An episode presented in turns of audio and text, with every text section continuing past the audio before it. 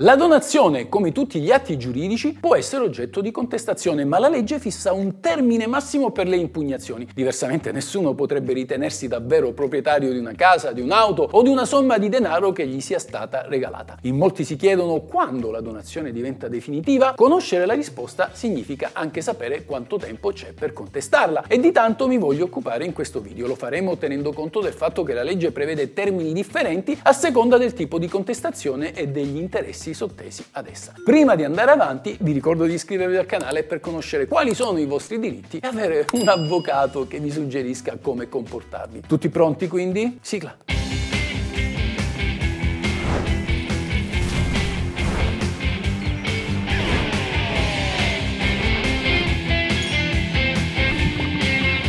Questa è la legge!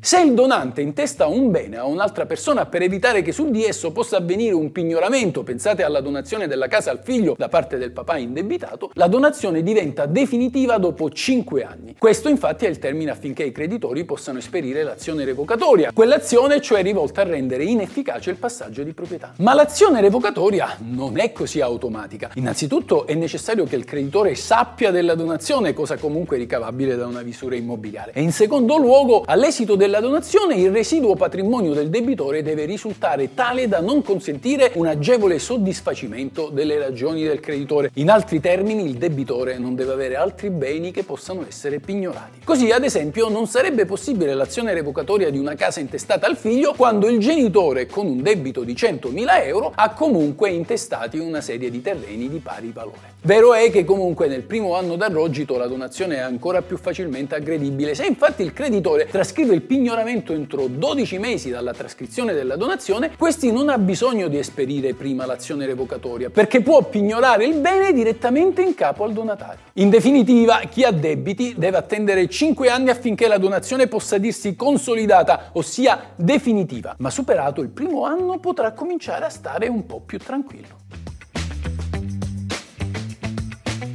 Esistono casi in cui la donazione è solo fittizia, ossia simulata. Succede quando le parti, pur siglando la donazione, non ne hanno voluto attuare gli effetti. Possono esistere due tipi di simulazione della donazione. Il primo è quello della cosiddetta simulazione assoluta. Le parti siglano una donazione ma in realtà non la vogliono affatto. Si verifica ad esempio quando un soggetto finge di donare casa a un altro solo per non apparire più proprietario di questa, ma vi continua a vivere e a pagare tutte le spese. In questo caso è possibile contestare la donazione in qualsiasi momento, senza termini di scadenza. Dunque, la donazione non sarà mai definitiva. Il secondo caso è quello della cosiddetta simulazione relativa. Le parti firmano una vendita, ma in realtà vogliono realizzare una donazione. Pensate al caso del padre che, volendo intestare una casa al figlio prediletto, per non scontentare gli altri eredi, fa apparire la cessione come una finta vendita, quando invece si tratta di un regalo. In questo caso il termine per l'impugnazione è di 10 anni, pertanto la donazione diverrà definitiva dopo questo termine.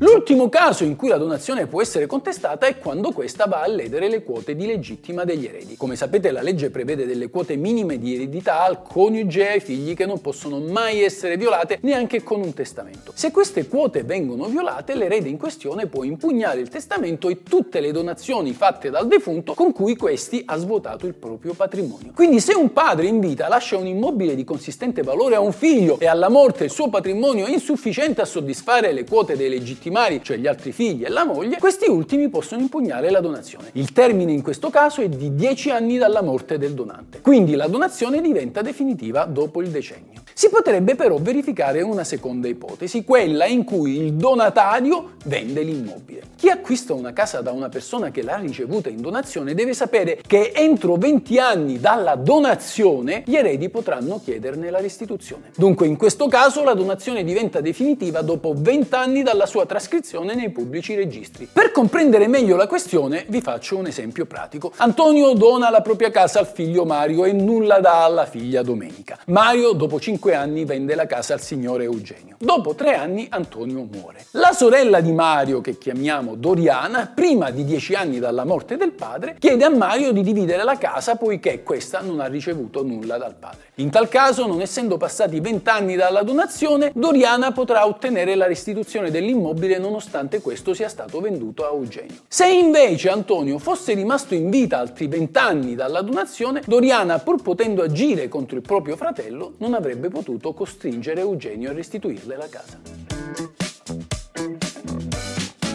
Le donazioni, se riguardano immobili o altri beni di rilevante valore, devono essere fatte tramite il notaio. Diversamente, se ad esempio viene fatta verbalmente o con una scrittura privata, la donazione è impugnabile senza limiti di tempo e quindi non sarà mai definitiva. E con questo per oggi è tutto.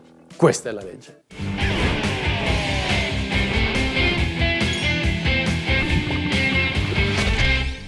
Questa è la legge. Ciao amici, se vi interessa sapere cosa dice la legge, come va interpretata, cosa si può fare e cosa non si può fare, il tutto in un linguaggio semplice ed accessibile a tutti, iscrivetevi al mio canale. Questa è la vera legge.